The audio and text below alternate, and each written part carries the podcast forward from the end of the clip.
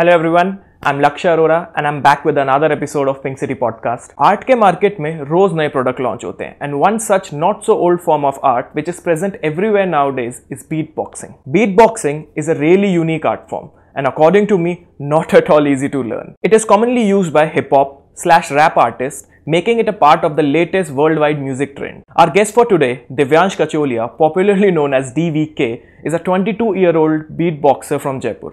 ये कहना बिल्कुल गलत नहीं होगा that DVK has become the face of Indian beatboxing and the pioneer of folk beatboxing in India. Divyansh Star Plus के शो दिल है हिंदुस्तानी में कंटेस्टेंट भी रह चुके हैं और अब शान और सुनिधि चौहान जैसे जाने माने सिंगर्स के साथ लाइव कॉन्सर्ट्स करते हैं। इस एपिसोड में we have talked about how Divyansh got to know about beatboxing during his school days, what was his approach and how he mastered his skill, what was his practice routines, reality behind reality shows, his concert experiences and the most important things, fame and money. I know video थोड़ा लंबा है but I request everyone to watch it till end because I'm damn sure कि चाहे आपको beatboxing, hip hop या in general music में interest हो या ना हो, दिव्यांश की प्रोफेशनल जर्नी आपको जरूर इंस्पायर करेगी और किसी भी आर्ट फॉर्म को मास्टर करने के लिए क्या अप्रोच रखें इसमें हेल्प करेगी। So guys, I give you one of the finest talents Jaipur has ever produced, one of the top beatboxer, Divyansh Kacholia, unfiltered on his professional life in Indian music industry.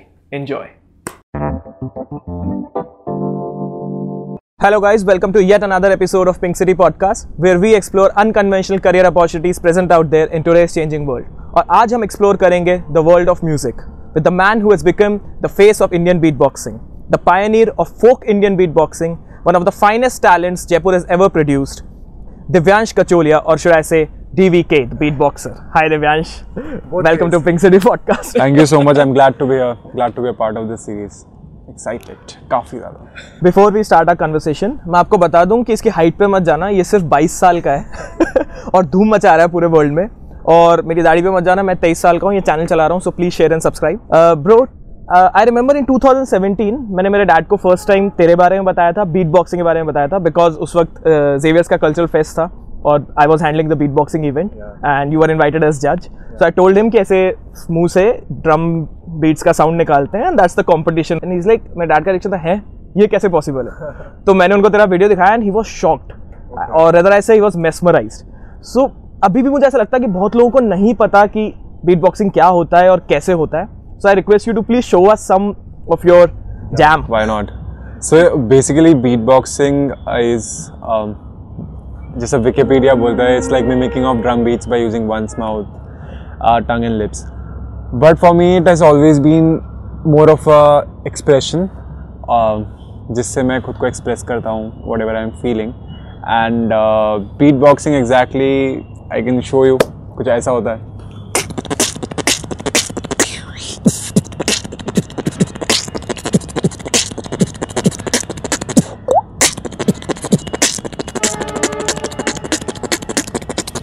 क्या बात है मैं बिल्कुल देखता ही रह गया। अभी तो नहीं रुकता ना, मैं डांस करना शुरू कर देता यहाँ पे यार, क्योंकि हम करियर की बात कर रहे हैं तो सबसे पहले तो मेरा ये कंफ्यूजन दूर कर कि ये सीखा जा सकता है, ये गॉड गिफ्टेड टैलेंट है? गॉड गिफ्टेड तो आई थिंक बहुत कम चीज़ें होती हैं और बिल्कुल ये सीखा जा सकता है। मैंने भी सीखा है, मतलब मुझे पहले मैं इतना नहीं सीख पाया था टू बी वेरी ऑनेस्ट, क्योंकि उस वक्त ना 1 GB पर महीना मिलता था, 1 GB पर दिन नहीं मिलता था, तो इतना इंटरनेट एक्सेस नहीं था। बट ये बिल्कुल सीखा जा सकता है। There are like lot of tutorials which are there on YouTube and on internet from where you can learn things up like the basic sounds of beat boxing and then the advanced sounds what they call. So yeah, it can be learned for sure, it can be learned. So इसकी practice जैसे रियाज जैसे music में होता है? हाँ जी हाँ जी, जैसे basically singing में रियाज होता है, डांसर्स का भी एक रियाज होता है, प्रैक्टिस करते हैं वो, वैसे बीट बॉक्सर्स भी प्रैक्टिस करते हैं, अपने आप नहीं आता है सब कुछ। तो म्यूजिक तो ऐसा ना कि गॉड गिफ्टेड ही होता है। आपकी वॉइस मीठी है या नहीं है ये तो आपको गॉड गिफ्टेड, आपके गले में जो आपको भगवान ने दी है, पर मीठा होना अलग बात है, सुरीला होना अलग बात है ना। लोगों की आवाज़ मीठी होती है फॉर श्योर, बट वो ज़रूरी थोड़ी ना कि वो सुरीले मतलब सुर में गाएंगे। तो ऐसा गॉड गिफ्टेड, हाँ obviously you have an upper edge अगर आपकी वॉइस अच्छी होती है। ये तो ऐसा है ना कि सोनिकली सुनते हैं ना सब, मतलब सोनिकली क्या अच्छा साउंड कर रहा है तो उस हिसाब से ठीक है वो वॉइस को प्रेफरेंस दी जाती है, but at the same time सुर में होना इज़ वेरी इंपॉर्टेंट। आजकल वो कर देते हैं थोड़ा। सो जितना मैं समझ पा रहा हूँ, my personal opinion I think Annu Malik की आवाज़ अच्छी नहीं है बट शायद वो सुर में गाते हैं. You are saying that exact मतलब नॉट एग्जैक्टली बट हाँ देयर कि मतलब जिसकी आवाज़ ऐसा होता है ना कि अब मेरी आवाज़ अच्छी नहीं है पर इसका मतलब ये नहीं मैं गा नहीं सकता. मैं गा सकता हूँ अगर मैं रियाज करूँ तो मैं गा सकता हूँ कुछ. और बेसिकली आप किसी भी चीज़ की प्रैक्टिस करो किसी को भी लगता है कि मैं ये नहीं कर सकता पक्का कर सकते हो आप. ये तो पॉसिबल ही नहीं है. Exactly so true. So I was going through the internet while I was researching for our show. मुझे ना Indian beat boxing girls am I pronouncing right यही बोलते हैं ये बहुत कम मिले. So is this profession for girls also या ऐसी धारणा है कि बस बॉयज ही बीट बॉक्सिंग अच्छी करते हैं तो उन्हीं को भी प्रोफेशन में लेना चाहिए इसको. No I think every profession is for girls and there are girl beat boxers in India. ठीक है वो आपको इंटरनेट पे हो सकता है कम मिलती हो but I know like I remember Isha Chakraborty when I was in Delhi university. So I remember her there is one beat boxer Sadhana I think from Mumbai. So there are beat boxers. ऐसा नहीं है गर्ल बीट बॉक्सर्स नहीं है. ये हम थोड़ा ना stereotype कर देते हैं या फिर ये हमारा प्री कंसीव नोशन होता है because we see lot of boys doing it. So how did you come across this talent of yours. तुझे को पता लगा कि मैं बीट बॉक्सिंग करता हूँ. स्कूल में आपका लंच टाइम होता है so we use to tap benches and hum tunes like I use to tap benches with my friends and all and it was in which class like 8th standard. हाँ तो ऐसा ऐसा करता था. सो one day I thought that why not to do these beats from my mouth because I used to hum right. तो hum के साथ मैं ये beat भी करूँ. So I just did it. It randomly you know came in my mind कि ऐसा करता हूँ. तो बहुत हल्का फुल्का कुछ किया और एक साल तक फिर मुझे नहीं पता था एक साल तक किसे बीट बॉक्सिंग कहते हैं. बस मैं ये कर रहा था और मैं किसी मैं किसी को बताता भी नहीं था कि मैं ऐसा कुछ कर रहा हूँ. करने लगा एक साल बाद. There was one senior who came in my class and he was like is there any beat boxer out here. So like ये तो ना ऐसा लग रहा है कि जो मैं करता हूँ उससे रिलेटेड है कुछ. तो आई डिडंट से एनीथिंग. फिर मैं उनसे पर्सनली मिला. मैं कहा यार ये बीट बॉक्सिंग क्या होता है मुझे बताओगे. तो बोलते हैं अरे यार कुछ नहीं है बस मुँह से जो अपन साउंड्स निकालते बीट्स निकालते हैं वो. मैं कहा तो मैंने ऐसा हल्का सा करके देखा. बोलते ये तो बोलते हैं हाँ. तो परफॉर्म किया था. नहीं परफॉर्म नहीं किया. परफॉर्म नहीं किया ना सीरियसली. क्यों? बहुत ज़्यादा स्टेज फेयर था मुझे. Stage fear dude. तू सुनीधि चौहान के साथ परफॉर्म करता है 20,000 25,000 लोगों के सामने. अब स्टेज फेयर था लाइक बहुत ज़्यादा स्टेज फेयर था. मतलब कि स्टेज अगर मेरे को कोई बोल देना कि कुछ बोलना है कि कुछ अनाउंस भी करना है तो आई वाज लाइक नहीं नहीं नहीं ये मुझसे नहीं होगा. मुझे सारे काम करा दो दुनिया के बस मैं स्टेज पे नहीं जा पाऊंगा. टॉकिंग है मतलब बिल्कुल कॉन्ट्रास्टिंग है ब्रो. जैसे तूने कहा कि you started tapping tables then you started humming और अपने आप ऑर्गेनिकली बीट बॉक्सिंग होने लगी. सो रिदम सेंस था बचपन से. So is there a genes thing कि घर में कोई म्यूजिशियन था या अपने आप ही हो रहा था. It's a home thing genes thing family thing. बिल्कुल नहीं बिल्कुल भी नहीं. बहुत दूर दूर तक मतलब मेरे पापा के चाचा के बेटे की बहन या कोई भी हो उधर तक भी कोई म्यूजिशियन नहीं है. और रिदम सेंस इसलिए था क्योंकि आई यूज टू डांस या मेरे को डांस करना बहुत पसंद था because I use to watch reality shows dance India dance Raghav भैया धर्मेश भैया. They have inspired the whole generation of us. No that's no doubt in that. उनको देख के वो एक ड्रीम भी था कि मुझे रियलिटी शो पे आना है. तो ये सब था बट ऐसा नहीं था कि मेरे को मतलब मैंने कहीं सीखा है. म्यूजिक हमारे घर में था ऐसा बिल्कुल नहीं था दूर दूर तक. Okay so when you got to know कि तू beat boxing sort of beat boxing करता है and there is a scope in all that जब तुझे पता लगा तो did you get to take it up more seriously कि हाँ मैं करता हूँ इसको आगे. नहीं ऐसा सीरियसली नहीं था कुछ भी. बस for me it was just like a hobby and not even a hobby to be very honest. बस फ्री टाइम में थोड़ा बहुत इधर उधर कर लिया. बट क्योंकि मैं सिर्फ पढ़ाई और वॉलीबॉल लाइक स्पोर्ट्स एंड पढ़ाई और ये साथ साथ टाइम पास के लिए चलता है. हाँ मैं मतलब I was a very sincere student and like I used to score good. You used to score good कितना.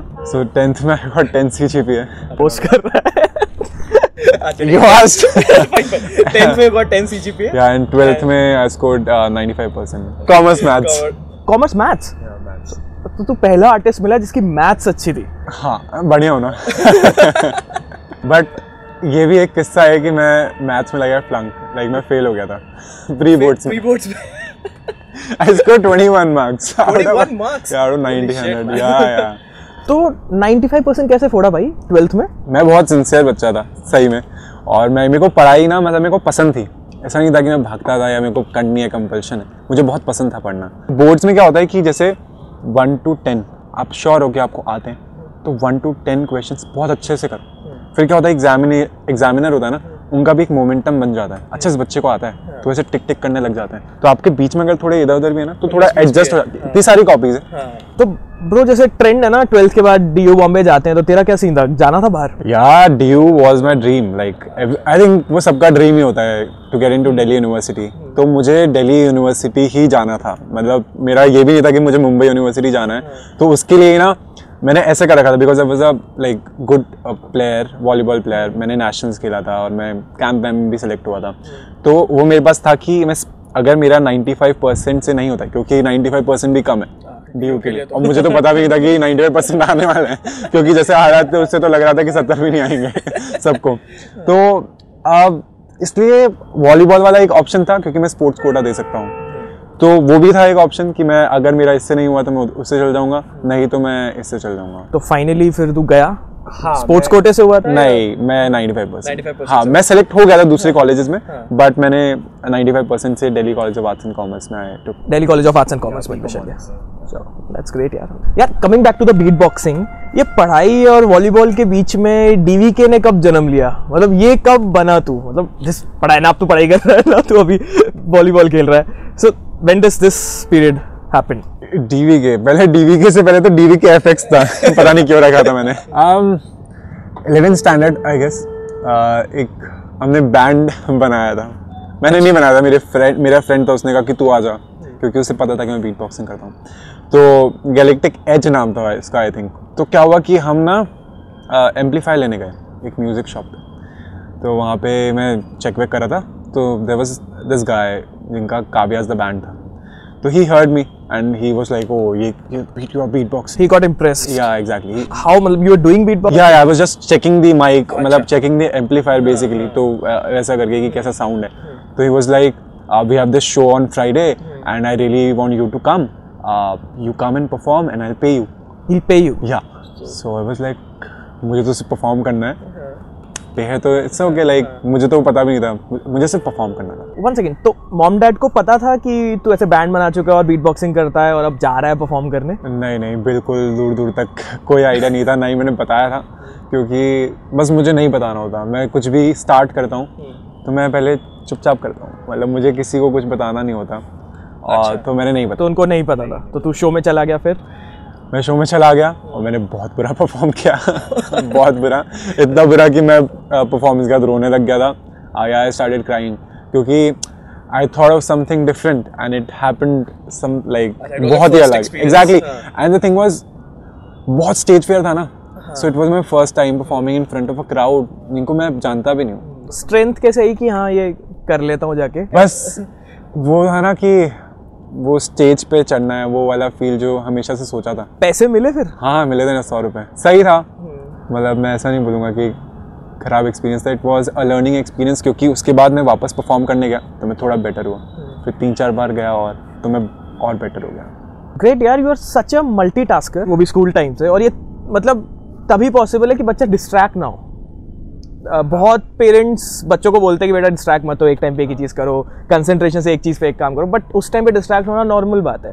बहुत कम बच्चे होते हैं जो इतना फोकस्ड होते हैं। तो I am curious to know कि ये कैसे पॉसिबल है, how you able to do it, were you competitive in nature since school? मैं बिल्कुल कॉम्पिटिटिव नहीं था, मुझे बस हमेशा से ये रहा है कि अगर मैं कोई भी चीज़ पिक कर रहा हूँ तो मुझे उसमें बेस्ट करना है, कि मुझे एक्सीलेंस पानी है उसमें। तो वो मेरा हमेशा से रहा है कि कोई भी चीज़ पकड़ो तो मतलब फाड़ दो। My next question to you is, तूने राजस्थान गॉट टैलेंट में पार्टिसिपेट किया था एंड आई गेस तू उस वक्त 12th में ही था। नेशनल्स के बाद भी मैं प्रैक्टिस करने जाता था क्लब में, तो मैंने एक पोस्टर देखा राजस्थान गॉट टैलेंट का, तो मैंने कहा कि ये तो मुझे करना है, I have to go there. तो मैंने ऑडिशंस के लिए मैं गया, मैंने ऑडिशंस दिए, मतलब जो राउंड्स होते हैं, बहुत सारे राउंड्स होते हैं, आप फिनाले तक पहुंचने के लिए उससे पहले काफ़ी राउंड्स होते हैं, तो फिर मैं फिनाले में सेलेक्ट हो गया था। अच्छा, तो अब तक मॉम डैड को बताया था? नहीं नहीं यार, एग्जाम्स थे ना। अच्छा 12th में? हाँ एग्जैक्टली, क्योंकि पता नहीं, एक तो क्या होता है मेरी आदत है से तीर उड़ते रहते ना, तो बोलता आओ मेरे पास मैं इधर लूँगा तो मॉम डैड को नहीं बताया? नहीं बताया था। मेरा ये था कि जब मैं अगर मैं फिनाले में पहुँचता हूँ तो आई टेल देम। हाँ, तो फिर बताया मैंने उन्हें जैसे मैं पहुँचा। तो बताया तो क्या रिएक्शन था? तो बताया तो पहले पता अच्छा ये करता है तू, मतलब सही है, दे वर हैप्पी। करके दिखाया? हाँ करके दिखाया थोड़ा बहुत, मतलब थोड़ा सा ग्लिम्स थी, ठीक है। तो मैंने कहा ऐसा कुछ है, चित्रकूट स्टेडियम में फिनाले, आप सब आ जाना, पासेज ये रहे, एक ही दिन की बात है, कन्विंस कर लिया कैसे भी। अच्छा। तो कन्विंस हो गए थे। तो बस ऐसा हो के फिर वो सब आए और I still remember like there were lot of people there and मैं जीता नहीं था शो, बट सबसे बेस्ट पार्ट था कि धर्मेश सर थे जिनको मुझे देखना था। ही वाज द जज। हाँ he was one of the जज। सबसे ज़्यादा चेयर किसी के लिए किया होगा लोगों ने तो वो मेरे लिए था। तो वहाँ से मैं बहुत कुछ लेके गया कि स्टेज फेयर मेरा ऑलमोस्ट निल हो गया। तो अब तू कॉलेज में गया, so I guess tell me if it's true कि ये वाला मेजर टाइम होगा जब तूने बीट बॉक्सिंग को एज अ करियर लेना स्टार्ट किया। हाँ मतलब सो बेसिकली मैं जैसे ही कॉलेज पहुँचा तो सबसे सही चीज़ क्या हुई कि इंटरनेट एक्सेस काफ़ी हो गया। जैसे मैंने बोला कि 1 GB पर डे, मतलब पर महीने से 1 GB पर डे हो गया। तो उससे क्या था कि वाईफाई था घर में, तो हम मैं वीडियोस दिखता था बहुत सारे बीट बॉक्स वीडियोस, मैं बहुत अलग अलग तरीके के बीट बॉक्स वीडियोस देखता था। And basically I use to explore I use to listen to good music, see live videos, Sunidhi Chauhan ma'am, master Salim, Hariharan ji, Shankar Mahadevan ji, क्योंकि गेम तो वही है ना जो लाइव में आप करते हो, रिकॉर्डेड तो बहुत सारी चीज़ें हो ही जाती। मैं जैसे कॉलेज पहुंचा ना तो आई परफॉर्म्ड कॉलेज में एंड क्या हुआ कि उससे I was like famous. But major incident I think जो हुआ वो ये था कि I met world beat box champions का स्किलर। क्या for me beat boxing was a hobby, मतलब बस मुझे सही लगता था, अच्छा लगता था वो करके, पर मुझे नहीं पता था कि एग्जैक्टली इसको लेके कैसे जाना है आगे, और लेके भी जाना है नहीं लेके जाना। आई थिंक नहीं लेके जाना, ये मैंने नहीं सोचा था कि मैं इतना आगे तक लेके जाऊँगा, तब उतना प्लान नहीं था। हाँ कुछ प्लानिंग नहीं थी, अच्छा लगता था इसलिए करता था, ज़्यादा कुछ नहीं सोचता था, जो मन को अच्छा लगे वो करो। हाँ तो वो करता था। बट स्किलर से मिला मैं तो कम्प्लीटली लाइक चेंज हो गया scene. Like there was this friend of mine who texted him on Instagram that if you're, because he was coming to India, so can you meet us, will you be in Delhi? So he replied, बहुत humble आदमी। So then we met him at the airport and I was the first one to see him and I was literally shivering। मेरे लिए ऐसा था कि oh skiller and I was like literally ऐसे shivering। तो मैं मिला and we went to this hotel and where we jammed। And jamming के बाद जैसे तू अकेला था और भी लोग थे? मतलब और भी लोग थे, there were like 6-7 beat boxers जो दिल्ली के थे, दिल्ली गुड़गांव वो थे। तो वो हुआ जैम मैम होने के बाद like when he was going I met him at 11:57 PM 57 PM। अच्छा यू रिमेंबर द टाइम? या and then he went 2:57 AM exactly 2:57 AM। तो मुझे याद रहता है। तो he basically complimented me. He said that I've traveled across the world, but I have not seen unique and such fresh beatboxer like you. Unique and fresh. हाँ क्योंकि मैं beatboxing conventional beatboxing नहीं करता हूँ। I have my own style which I have developed over yeah। तो for me getting a compliment from that guy was really huge. But the main thing which I learned from him was that how you should approach beatboxing, how you should practice. He told us that he used to practice for like 8-9 hours for World Beatbox Championship. उससे पहले he lost a battle I think. उसके बाद he started practicing 8-9 hours a day and उसके बाद he became the skiller or you can say the world champion. So he is inspiring, like he inspired me to I think take this up professionally. मतलब वो था ना कि आपको कोई ना कोई एक इंसान होता है, इंसिडेंट होता है जो आपको इंस्पायर करता है या इन्फ्लुएंस करता है कि ये this is your thing, so go for it. तो वो था। और एक पंप मिल गया था मुझे, क्योंकि मुझे अब पता चला कि अच्छा प्रैक्टिस भी होती है इसकी। तो इससे पहले प्रैक्टिस नहीं कर रहा था?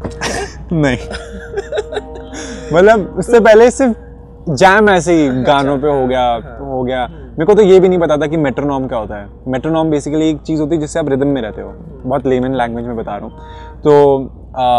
तो मैंने फिर प्रैक्टिस करना स्टार्ट किया बेसिकली, और जैसे प्रैक्टिस करना स्टार्ट किया तो चीज़ें बहुत बदल गई। और मैंने like I started going to colleges perform करने के लिए, कुछ फिलर एक्ट्स होते थे ना उसमें जाने के लिए, या फिर परफॉर्म एज ए परफॉर्मर मैं जाने लग गया क्योंकि दिल्ली में कॉलेजेस एक तो इतने सारे हैं, तो हब है वो अपॉर्चुनिटीज़ का। मतलब अगर आपको किसी भी स्टूडेंट को जाना है तो I would definitely tell him और हर that go for Delhi university because you I think get the right kind of exposure there.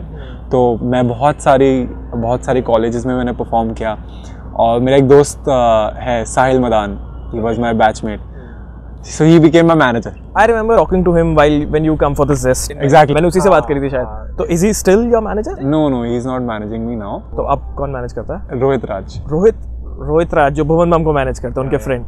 Holy shit man, you artist आदमी के साथ है तू, मतलब उनकी जो कंपनी आर्टिस्ट आदमी। ओके, और जिन लोगों को लग रहा है कि लक्ष्य को डीवीके का मैनेजर नहीं पता तो ये पॉडकास्ट के लिए डीवीके को कैसे अप्रोच किया, तो मैं बता दूं कि मेरे पास इसका नंबर तब से जब ये जज आया था 2017 में, and I approached him directly and एक बार में इस बंदे ने हाँ कर दी कि हाँ ठीक है मैं करूँगा। तो thank you so much for. भाई मुझे तो मजे आ रहे हैं, तो बढ़िया है। जयपुर वाली वाइब अलग है ना, तो पता है अपने को बंदे कैसे होते हैं, तो सॉर्टेड है। बट नाउ आई रिग्रेट, तुझे बोलना चाहिए था ना कि लक्ष्य मेरे मैनेजर से बात कर ले तो रोहित से बात हो जाती है। I really admire him the way he and Bhuvan भैया, मैं क्या बोलूँ, मुझे Bhuvan Bam is managing and running the biggest brand right now, and the talent like you and business mind like him, I guess you going to be the one of the biggest brand very soon hopefully. हाँ, brand का नहीं पता, बस ये पता है कि जो मेरा आर्ट है उसको मुझे सब तक पहुंचाना है, तो वो प्रायोरिटी है। एंड या he is crazy, he is insane to be very honest when it comes to business, so I think I am in the right hands. तो तूने बताया कि जैसे you started performing in college, and I remember तू Xavier's में भी एक साल पहले फेलर की तरह आया था, फिर नेक्स्ट ईयर जज आया था। So and I paid you as a event manager, I remember that. So कितने पैसे मिल जाते थे उस टाइम, मतलब मनी तो तू ले रहा था, सो कॉलेज टाइम में कमाई अच्छी हो रही थी? कमाई अच्छी, हाँ, चार्ज बिल्कुल करते थे क्योंकि हमारा ये नोशन था कि फ्री में कुछ नहीं करना, क्योंकि आई थिंक इतनी मेहनत करी है तो पैसे तो बनते हैं ना, क्योंकि हम प्रोफेशनली कर रहे हैं ये चीज़। पर हाँ ये था कि क्योंकि I was a like beginner और मैं सिर्फ मार्केट में फ्रेश आया था, so we use to get very like under payment था काफ़ी। We started with I might say 3K और समथिंग, या आई एम जस्ट सेइंग क्योंकि लोगों को शायद पता होना चाहिए, मेरे ख्याल से इसलिए बता रहा हूँ मैं। तो 3 से फिर हमने 20-25 वहाँ तक हमने कर लिया था, तो एक ब्रांड सॉर्ट ऑफ छोटा सा बन गया था, you can say, because people got to know me in Delhi university because I was there in battles, I was there to जज, I was there to perform. So जो दिल्ली यूनिवर्सिटी सर्किट था वो मुझे जानता था, मैं आके पलास भी करता था मेरी म्यूजिक सोसाइटी के लिए। दिव्यांश, तो आई गेस 18-19 ईयर्स का था कॉलेज में when you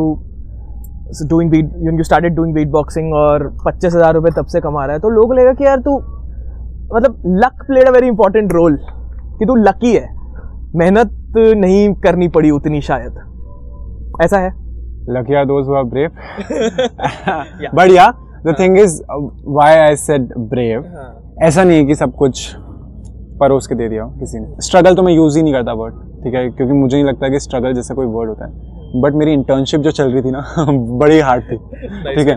हाँ, स्ट्रगल कुछ नहीं है, आप सिर्फ म्यूज़िक करते हो, म्यूज़िक में कोई स्ट्रगल थोड़ी ना है, आप बहुत लकी हो कि म्यूज़िक कर रहे हो। हम जो भी आर्टिस्ट हैं, अगर आप देखो जब मैंने पहली बार परफॉर्म किया तो जयपुर, हाँ, नहीं अच्छा हुआ वो, ठीक है, बैटल्स होती थी दिल्ली सर्किट में, ठीक है, बीट बॉक्स बैटल्स।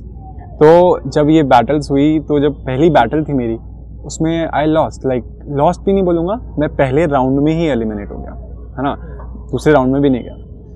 उसके बाद क्या हो रहा था कि एक चीज़ ये भी थी कि मैं BCom ऑनर्स कर रहा था, उसके बाद पोस्ट ग्रेड में क्या करना है, आई वाज प्लानिंग, तो मैंने कैट के लिए एडमिशन, या एग्जैक्टली 50,000 रुपये दिए मैंने। मैंने भी दिए।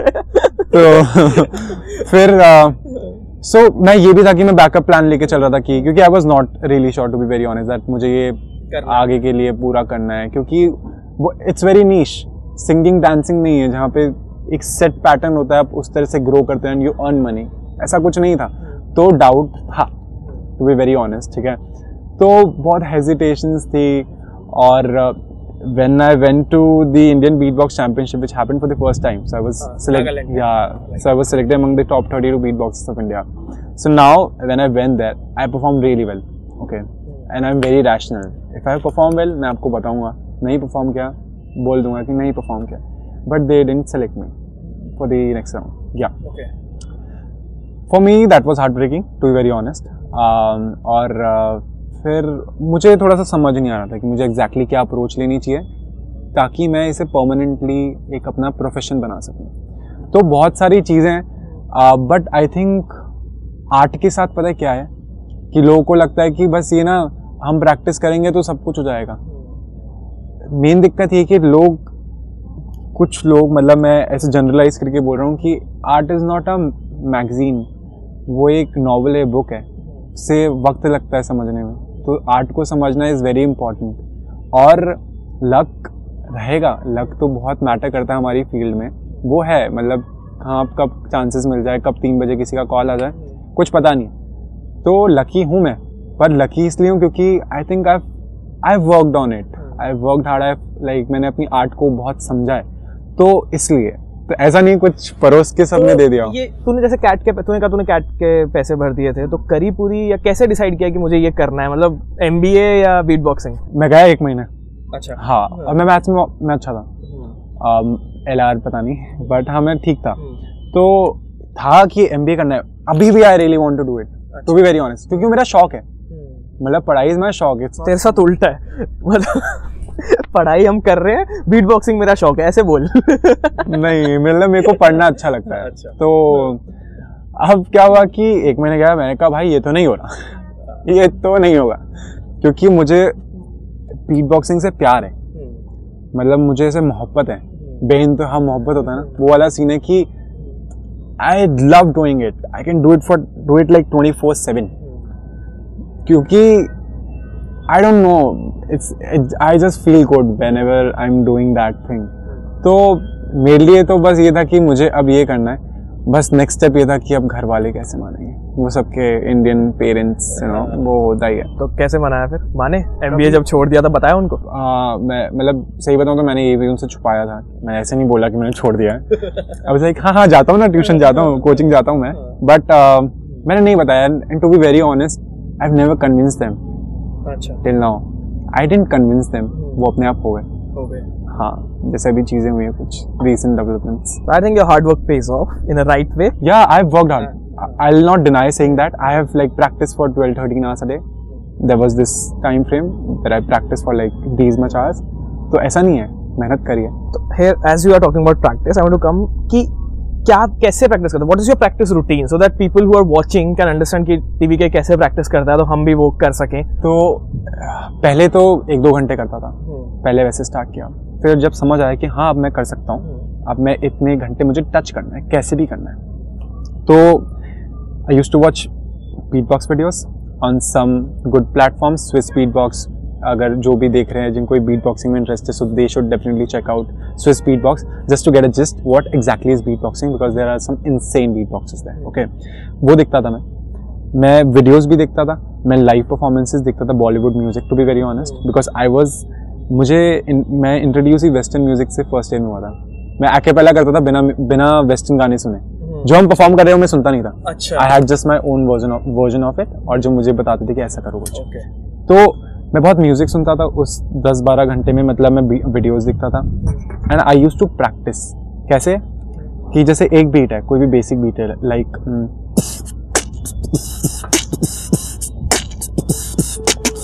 तो इसको मैं आधा घंटे प्रैक्टिस करूँगा without any improvisation. It's very difficult. तो इसमें सांस वाला जो प्रॉब्लम रहता है वो ब्रीदिंग का. फिर ब्रीदिंग टेक्निक कैसे डेवलप करी, ब्रीदिंग कैसे अच्छी हुई, तो सबसे बेस्ट ये था कि I was a volleyball player, stamina हमेशा से रहा है, तो वो उसने बहुत हेल्प करी, बिकॉज बहुत स्टेमिना चाहिए. ये जो लोगों को लगता है ना कि सिर्फ मुंह से कर रहा है, पूरी बॉडी इन्वॉल्व होती है. I can like definitely tell you, सिर्फ आपके थोड़ा सा ऐसे झुकने से कितना लाइक आपका साउंड इफेक्ट हो सकता है. तो there are lot of things which I observed और I got to know when I was practicing. तो मैंने फिर अपनी कॉम्पोजिशंस बनाना स्टार्ट किया, like beatbox compositions. People might not have heard of it. Can you do something like एक general और एक फिर एक जो तूने? हां, जैसे मैंने एक लाइन पढ़ी थी कहीं, remember that you are not a backup plan, you should not be a backup plan of anyone. तो मैंने कुछ ऐसा बनाया, remember you are not a backup plan, remember you are not a backup plan, remember you are not a backup plan, remember you are not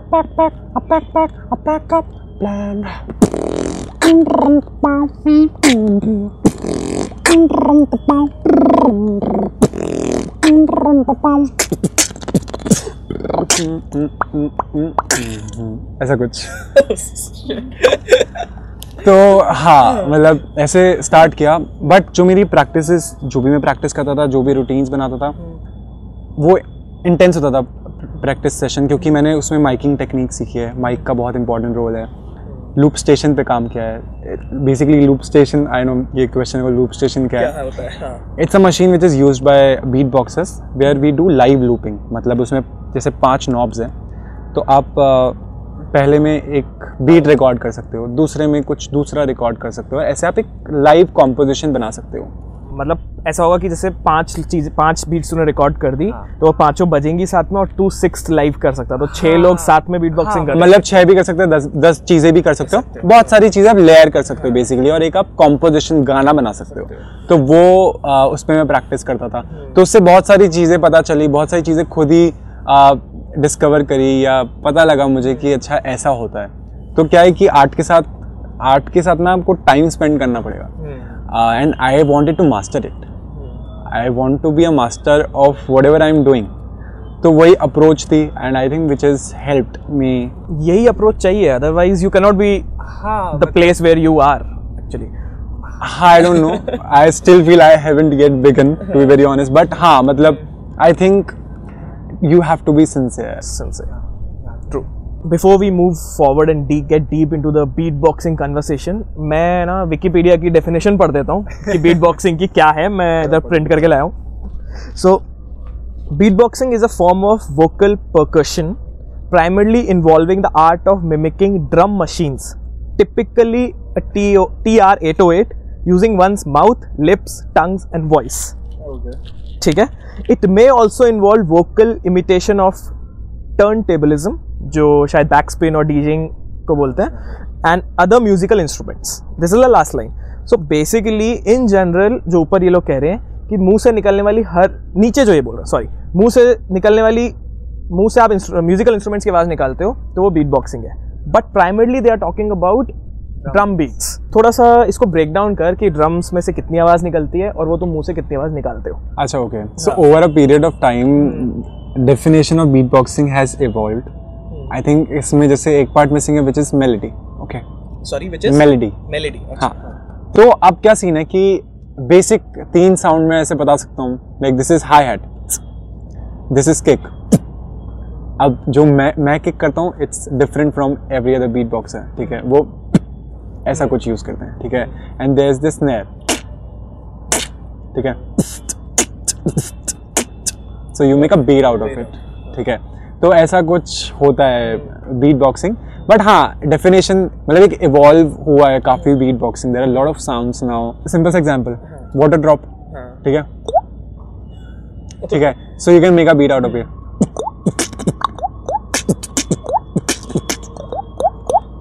so this I made a beat इस sound को use करके। ठीक है, तो ऐसा कुछ है। मतलब there are N number of sounds. मतलब मैं आपको बहुत सारे साउंड्स बता सकता हूँ, बट उसके लिए फिर सबको 10 घंटे देखना पड़ेगा। तो अब मैं आता हूँ मेरे मेन क्वेश्चन पे। You are the pioneer of folk beat boxing in India. तूने फोक बीट बॉक्सिंग को इंट्रोड्यूस किया है, तो वो क्या है और वो कैसे you come across, how you discover this, तो वो भी मुझे अच्छे से एक्सप्लेन कर। Yeah, so I have this love for folk songs, Rajasthani folk songs। तो मैं सुनता था ऐसे कुछ कुछ गाने, मतलब बहुत फेवरेट है, पल्लो लटके और घूमर। ठीक है, so I use to hum Bollywood songs and do it. So I thought, why not to incorporate this and make it something like folk beat boxing. तो जैसे घूमर है तो करके दिखा देता हूँ, बहुत ईजी हो जाएगा,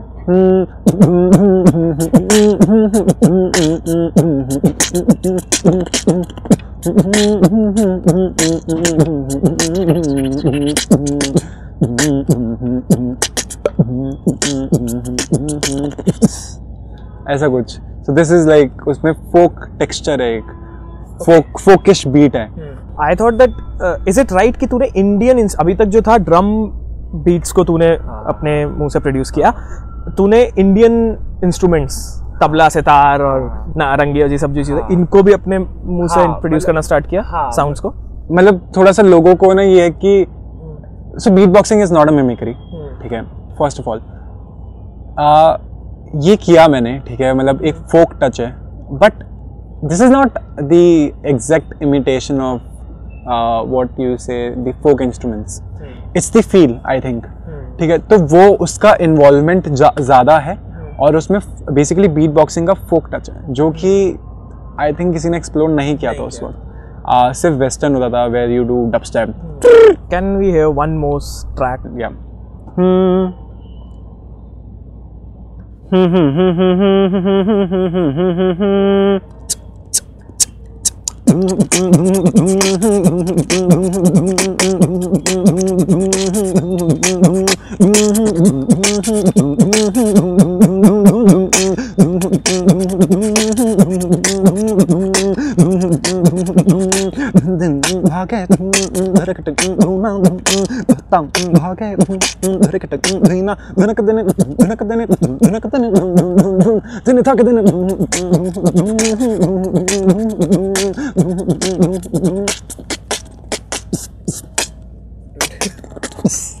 You are incredible, man. तेरे से नजर नहीं हट रही थी, वैसे देख रहा था कि आवाज़ें आ कहाँ से रही है. थैंक्स. तो हाँ, ऐसा एक स्टाइल मैंने खुद का बनाया क्योंकि मुझे सबसे अलग साउंड करना था basically. Nice, you got your niche. हाँ, क्योंकि ऐसा है ना कि 100 बीट बॉक्सर्स हैं, मुझे कोई क्यों सुनना चाहेगा. एंड जो भी मैं परफॉर्मेंसेस करता था डेली सर्किट में, they used to specially say that you come here, you just perform for 5 minutes, but do that folk beatboxing. वो fresh थी, लोगों के लिए unique थी. हाँ, क्योंकि कभी किसी ने ऐसा कुछ सुना ही नहीं था. अब आते हैं तेरी लाइफ के सबसे most important turning point पे, दिल है हिंदुस्तानी on Star Plus. तो finally TV पे था, finally reality show में था. तो how did that happen? What was the story for that? I'll be very honest with you, ठीक है. I was not much of a fan of reality shows eventually.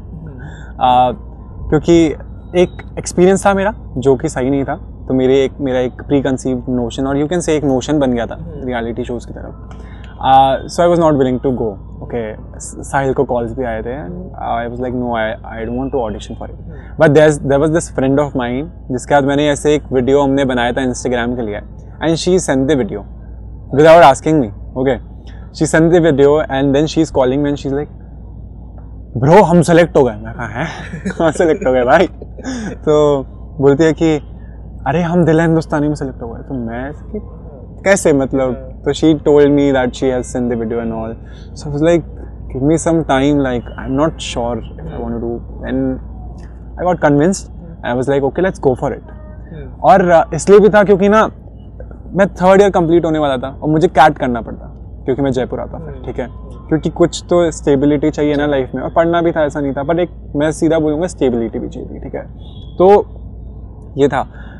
अब now we went there for the auditions. Okay, और सबसे बड़ा reason to be very honest वो ये था कि I heard that Sunidhi ma'am is touching the show. For me that was it, that was the reason. Okay, I am going for it because I always wanted to just get a glimpse of her. I am a huge Sunidhi Chauhan fan, you can say. मैं fan इतना ज़्यादा नहीं बोलता हूँ, मैं इतने ज़्यादा लोगों का फ़ैन नहीं हूँ, ठीक है, but I follow her like religiously. तो क्या था कि ऐसे बादल छाए हुए थे, जैसे अपन शूट कर रहे थे ना, तो पहले बादल छाए हुए थे, फिर अब ऐसे लाइट धूप आई, ठीक है. तो वैसे ही धूप आई, मतलब ऐसा था ये दिल है हिंदुस्तानी.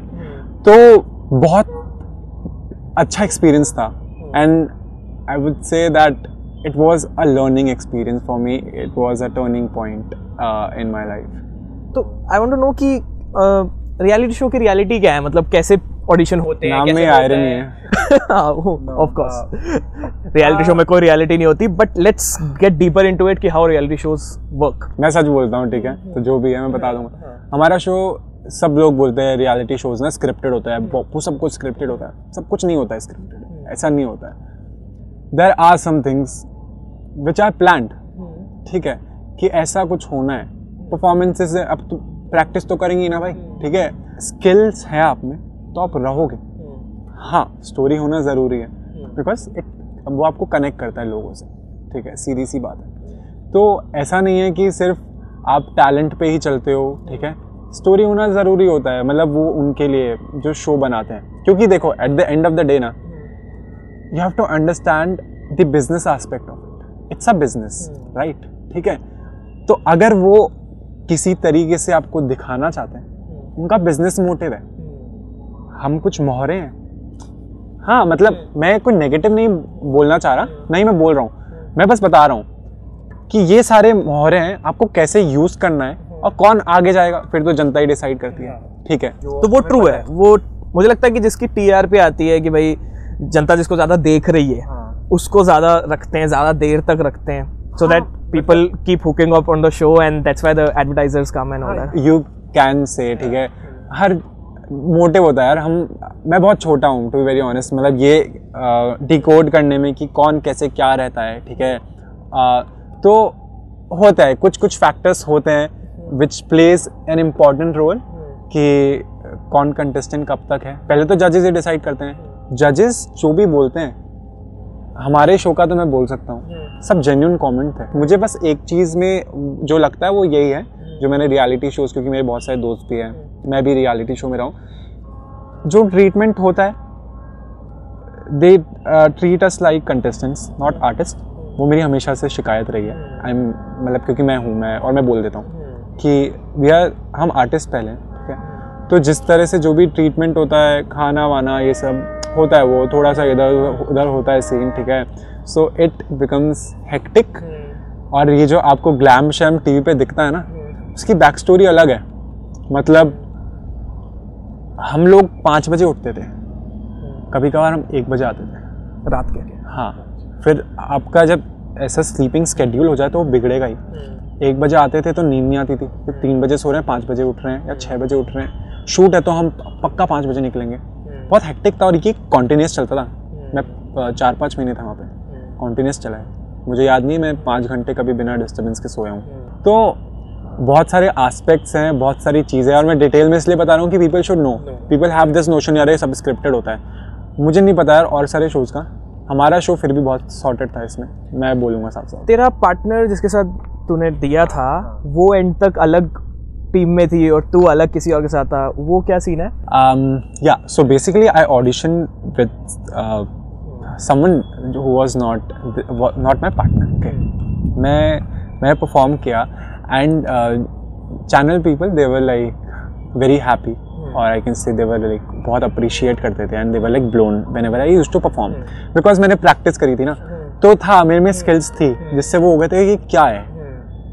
तो उनका ये था कि वो मुझे अच्छे से यूज़ करना चाह रहे थे, मतलब उनका ये था कि जो तेरा पोटेंशियल है ना तो उस तक नहीं पहुंच पाएगा। उन्होंने मेरे को सीधा सीधा बोला।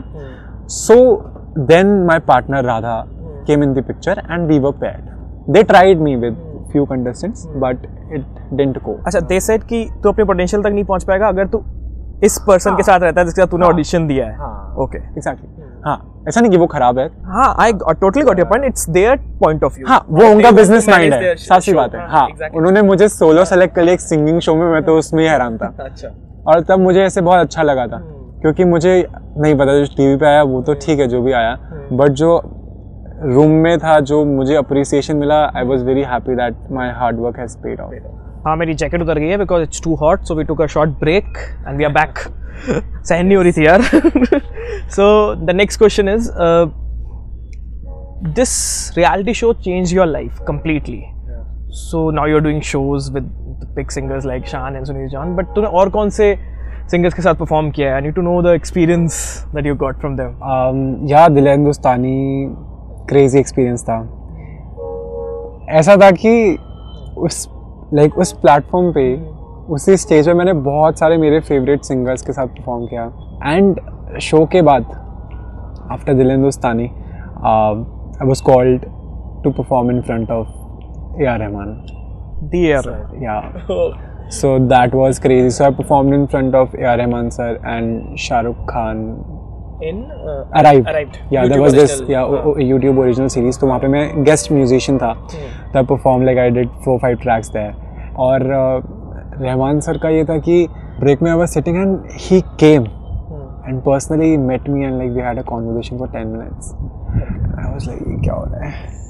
ये क्या हो रहा है? वो जो बोल रहे थे वो रजिस्टर भी हो रहा था। मैं तो बस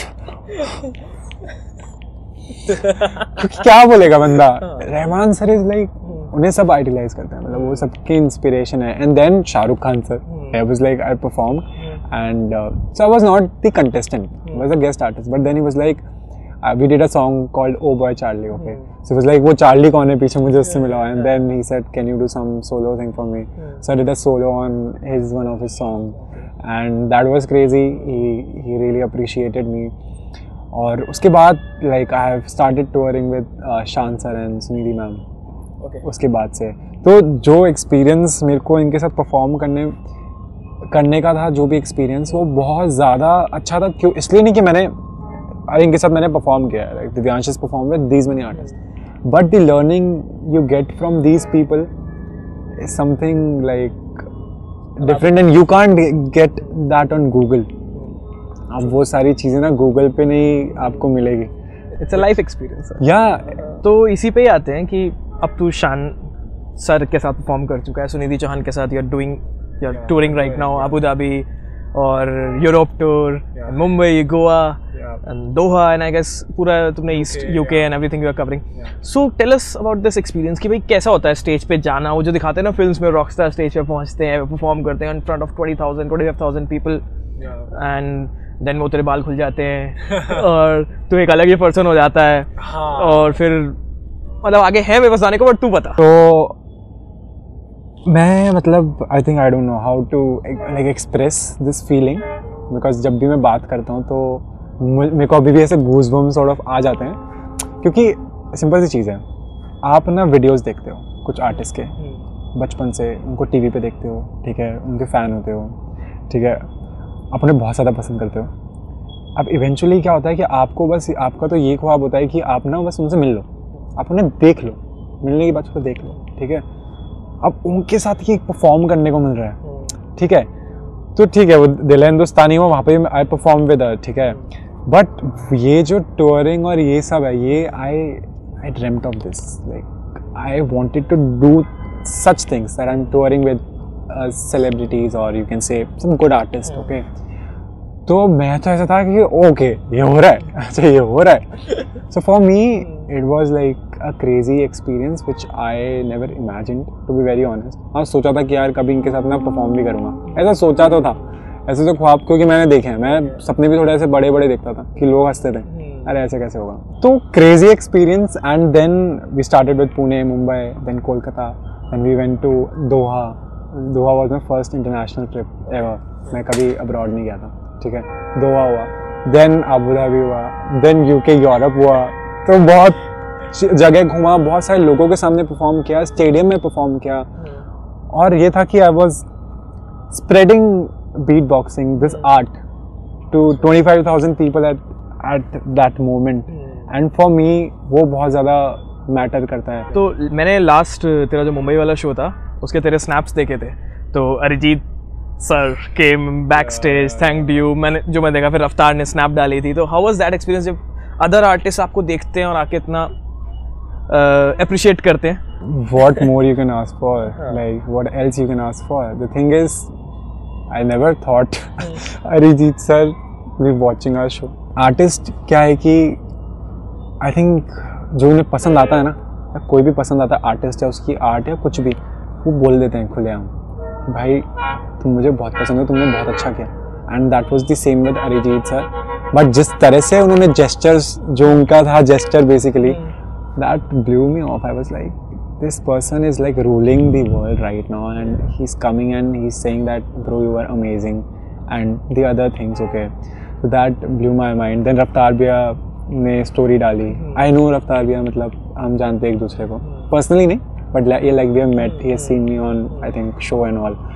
तो क्रेजी है, मतलब सरियल फीलिंग है. दिव्यांश, इतना कुछ हो रहा है और इतना स्पीड से हो रहा है, एंड मैं यहाँ तेरे सामने बैठा हूँ.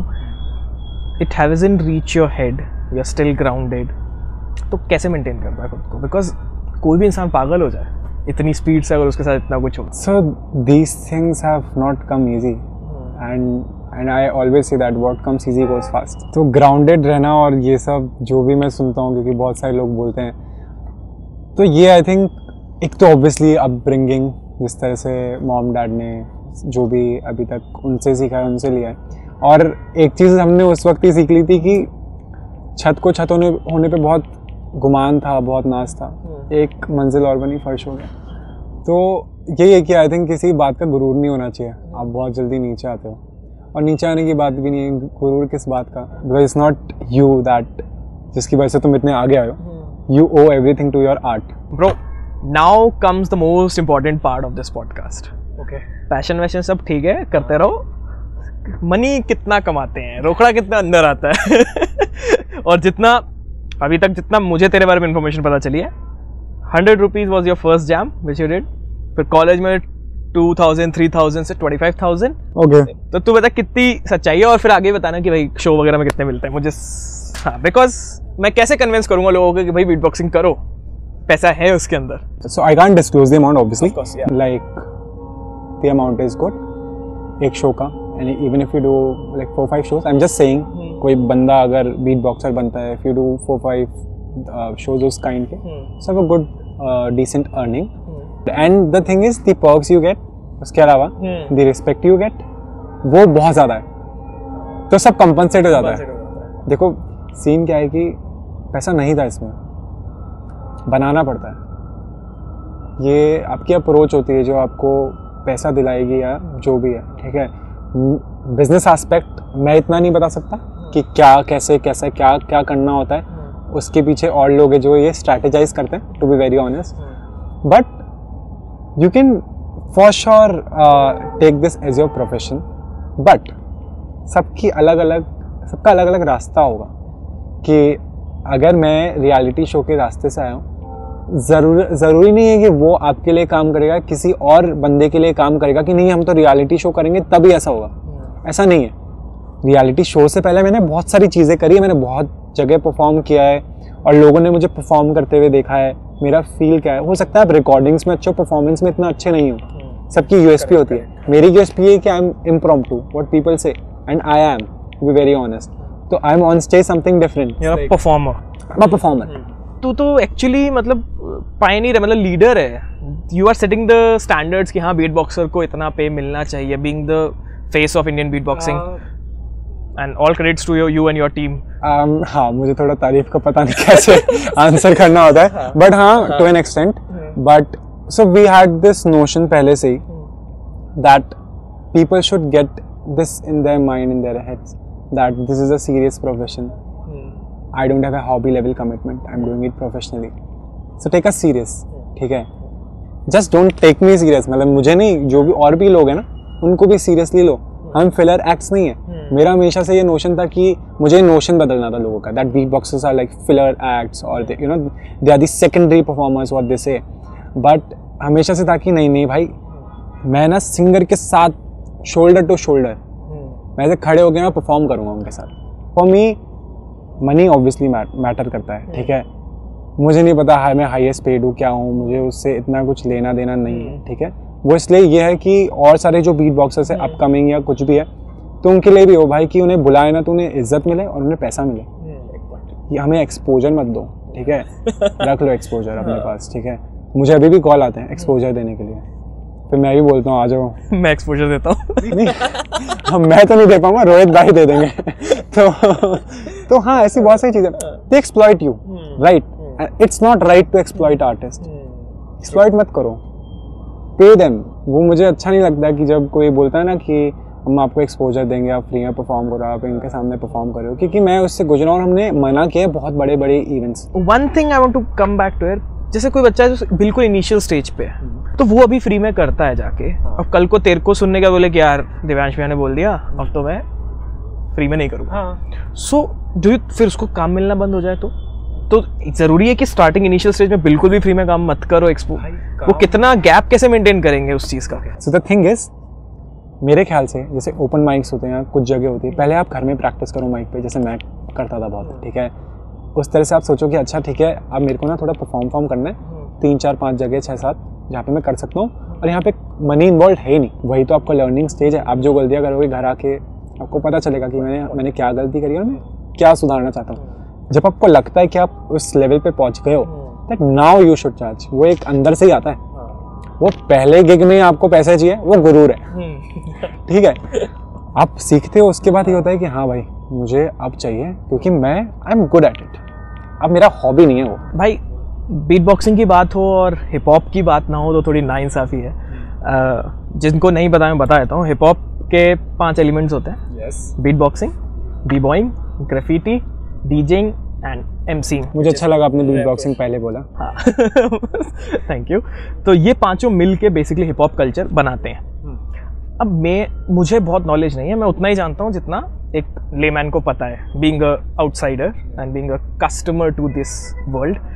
तो लेकिन इस पूरे खेल में being a coming from a dancer and then coming to the rap thing जो अभी चल रहा है and talking to you beat boxing, मुझे समझ नहीं आता कि ये let's come to rap first then I come to कि मुझे क्या समझ नहीं आता कि rap is rhythm and poetry.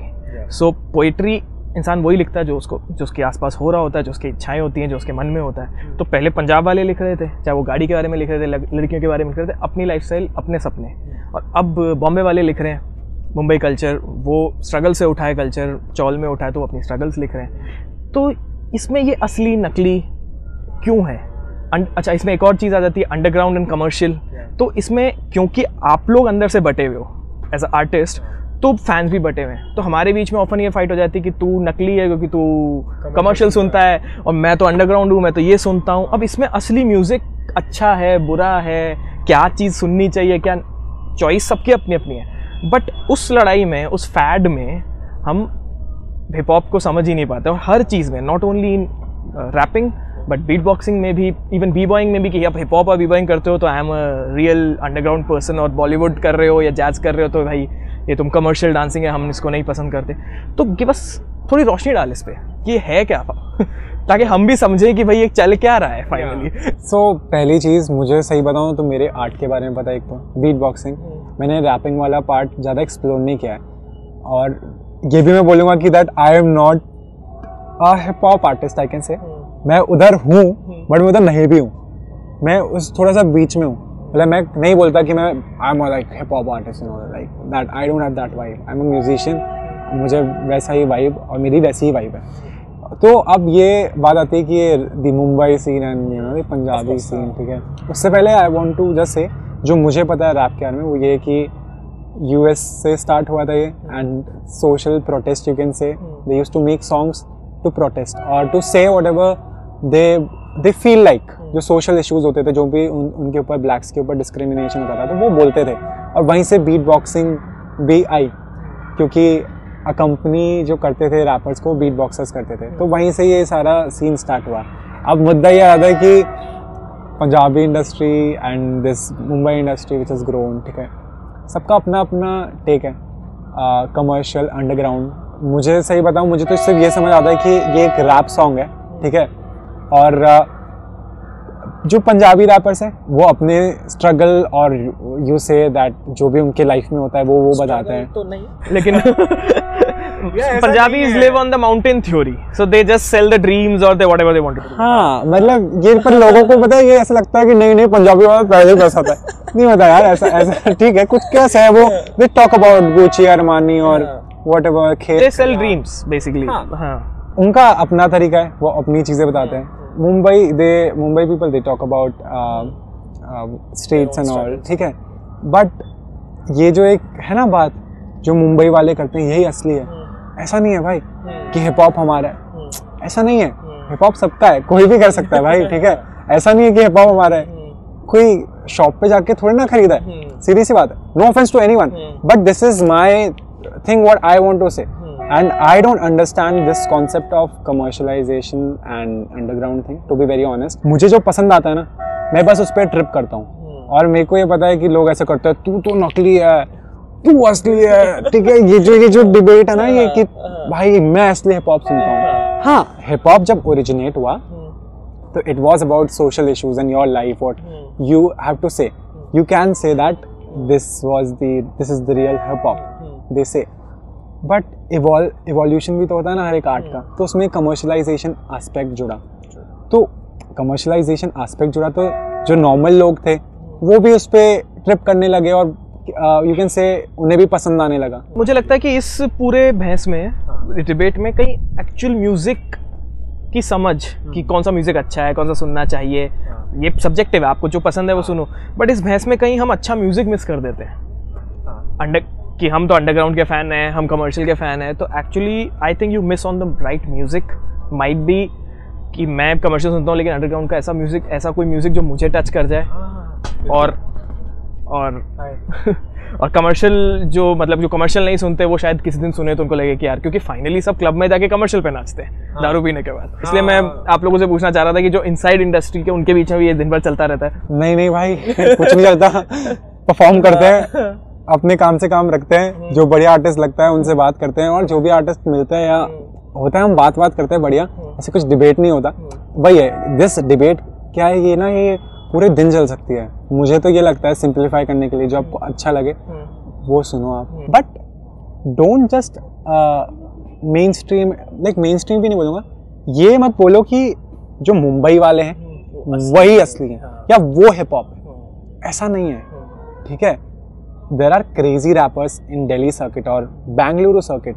मेरे को उनकी लैंग्वेज शायद समझ नहीं है साउथ साइड की, पर भाई मेरे को फील आता है जब मैं उनको सुनता हूँ, तेलुगु रैपर्स को।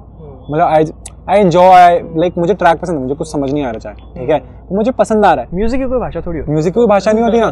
तो ये गलत कहना है कि सिर्फ जो मुंबई वाले कर रहे हैं वो असली हिप हॉप है। दिव्यांश, अब आगे क्या तूने कुछ प्लान किया है आगे 10, 12, 15 इयर्स तक कि आगे क्या सीन रहने वाला है? What's the future for Divyansh Kacholia? Planning है, but I have always believed in that don't announce your moves before making it. But हाँ, how I am going about it is that I am working on my short term goals, और you can say कि कुछ छोटे goals हैं जिनके through मुझे वो बड़ा गोल पाना है। So I am working towards that. And जैसा पूरी पिक्चर बताऊँ तो अभी मेरा इंटरेस्ट बहुत कंपोजिंग में है। अब जैसे मूड बनेगा तो मैं सीखना स्टार्ट कर दूंगा, फिर वहाँ से कैसे क्या होता है कुछ पता नहीं। बट हाँ, मैंने ये सोचा है कि अब आई थिंक मुझे सीखना स्टार्ट करना चाहिए, उससे मैं और ज़्यादा स्किल्स एक्वायर कर पाऊँगा and I will be a better musician I guess. I request you to कि तू, बहुत लोग हैं जो बच्चे जो देख रहे हैं तो उसे सीखना चाहते हैं, तेरी टेक्निक सीखना चाहते हैं, सो यूट्यूब चैनल और थ्रू इंस्टाग्राम और इवन आज तो टिकटॉक पे 15-15 सेकंड की वीडियो बना के कुछ ऐसा through this medium I want to tell you कि ताकि वो लोग भी कुछ सीख पाए। हाँ, मतलब your fans might be asking for this, मैं बोल रहा हूँ देखो सुन लो। हाँ नहीं, मतलब मुझे बहुत लोगों ने बोला है यूट्यूब ट्यूटोरियल्स बनाने के लिए और टिकटॉक वीडियोस बनाने के लिए, ठीक है। बट मेरा ये सीन है कि अगर पहली चीज़ तो मैं अच्छा टीचर नहीं हूँ, ठीक है, तो मुझे वो भी सीखना है। और मुझे ट्यूटोरियल्स ऐसे यूट्यूब पे करना for me right now is difficult. So I am not making tutorials because I am not good at it इतना ज़्यादा, but I know people who are good at it, ठीक है। So yeah we can collectively make a pilot project और something of that sort. Hi, it's okay, you can settle please. Yeah so हाँ, तो ऐसा कुछ है plan. एक छोटी सी होप है कि you can see him teaching you. हाँ, मतलब मैं सच्ची में चाहता हूँ कि लोग ज़्यादा से ज़्यादा सीखें मुझसे, नहीं तो किसी और से सीखें। पर मुझे पर्सनली ऐसा लगता है कि मुझे अभी बहुत सारी चीज़ें सीखनी है कि मैं उन्हें करेक्टली सिखा सकूँ। सिर्फ सब्जेक्ट पे कमांड होना इंपॉर्टेंट नहीं है, आपको एक अच्छा टीचर होना इंपॉर्टेंट है, and you are trying to be that. That's very good thought. अच्छा बीट बॉक्सर होना इज़ अ डिफरेंट थिंग, अच्छा टीचर होना इज़ अ डिफरेंट थिंग, तो दोनों अलग अलग चीज़ें हैं। And for me, I am exploring this part, this side of the beat boxing where I am learning my self, because मैं खुद अभी लर्निंग स्टेज पे हूँ। मैंने बहुत सारी चीज़ें नहीं सीखी हैं, तो मैं बस उसमें हूँ, तो देखते हैं कैसे क्या होता है। तो my final and last question for today is कि give us 3 piece of advice और एक्सपीरियंस जो तू एक यंग लैड जो कि बीट बॉक्सिंग करना चाहते हैं, फ्यूचर में इसमें कैरियर बनाना चाहते हैं कि ब्रो ये मैंने करके देख लिया, ये मत करना या ये ज़रूर करना या this is the way you have to do it. Whatever the 3 primary things if to a person, young person who wants to make career in this? First and the foremost thing is I think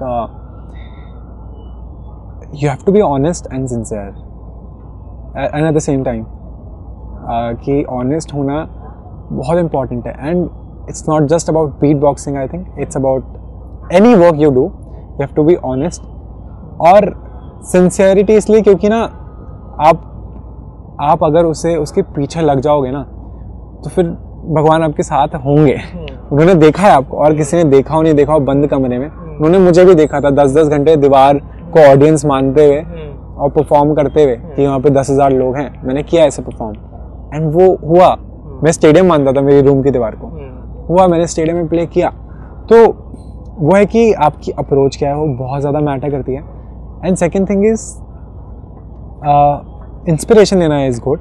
ठीक है, you inspired by that beatboxer, this beatboxer, from someone else, from me or whatever, but you should have your own way of doing it and you should have your own approach. Patience होना बहुत ज़रूरी है इस industry में. Luck तो है, एक factor है, मैं मना नहीं करूँगा, ठीक है, पर लक भी उन्हीं के साथ है जो पेशेंस रखते हैं ना. तो it's better that you work hard on your art, like work really hard, like just go for it, be passionate about things. And just be yourself, I think. Be your real self. That's all what I can say. Thank you so much, bhai. Thank you so much for doing this. You are an inspiration to all of us. And keep entertaining us like this. अभी बहुत सारी countries बची है जिन्होंने folk beatboxing नहीं सुनी है, तो वहाँ जाना है. और Jaipur will be always proud of you. Thank you for doing this. I'm really glad you came and. Bhai, all my pleasure and my Activa. और मुझे बहुत मजा आया to be very honest, क्योंकि मैंने भी एक डिफरेंट साइड एक्सप्लोर किया. आई थिंक कुछ बातें थी जो मेरे अंदर थी पर मैं शायद कभी बता नहीं पाया था. एंड जब ये क्वेश्चंस आए and whatever you asked me, so I was raw. I think I just said it what I wanted to. I could feel it. Thank you so much. I am so glad. It's an exclusive interview. इससे पहले ऐसा कोई interview नहीं हुआ है podcast. Yes. Thank you, man. Thank you so much. No worries.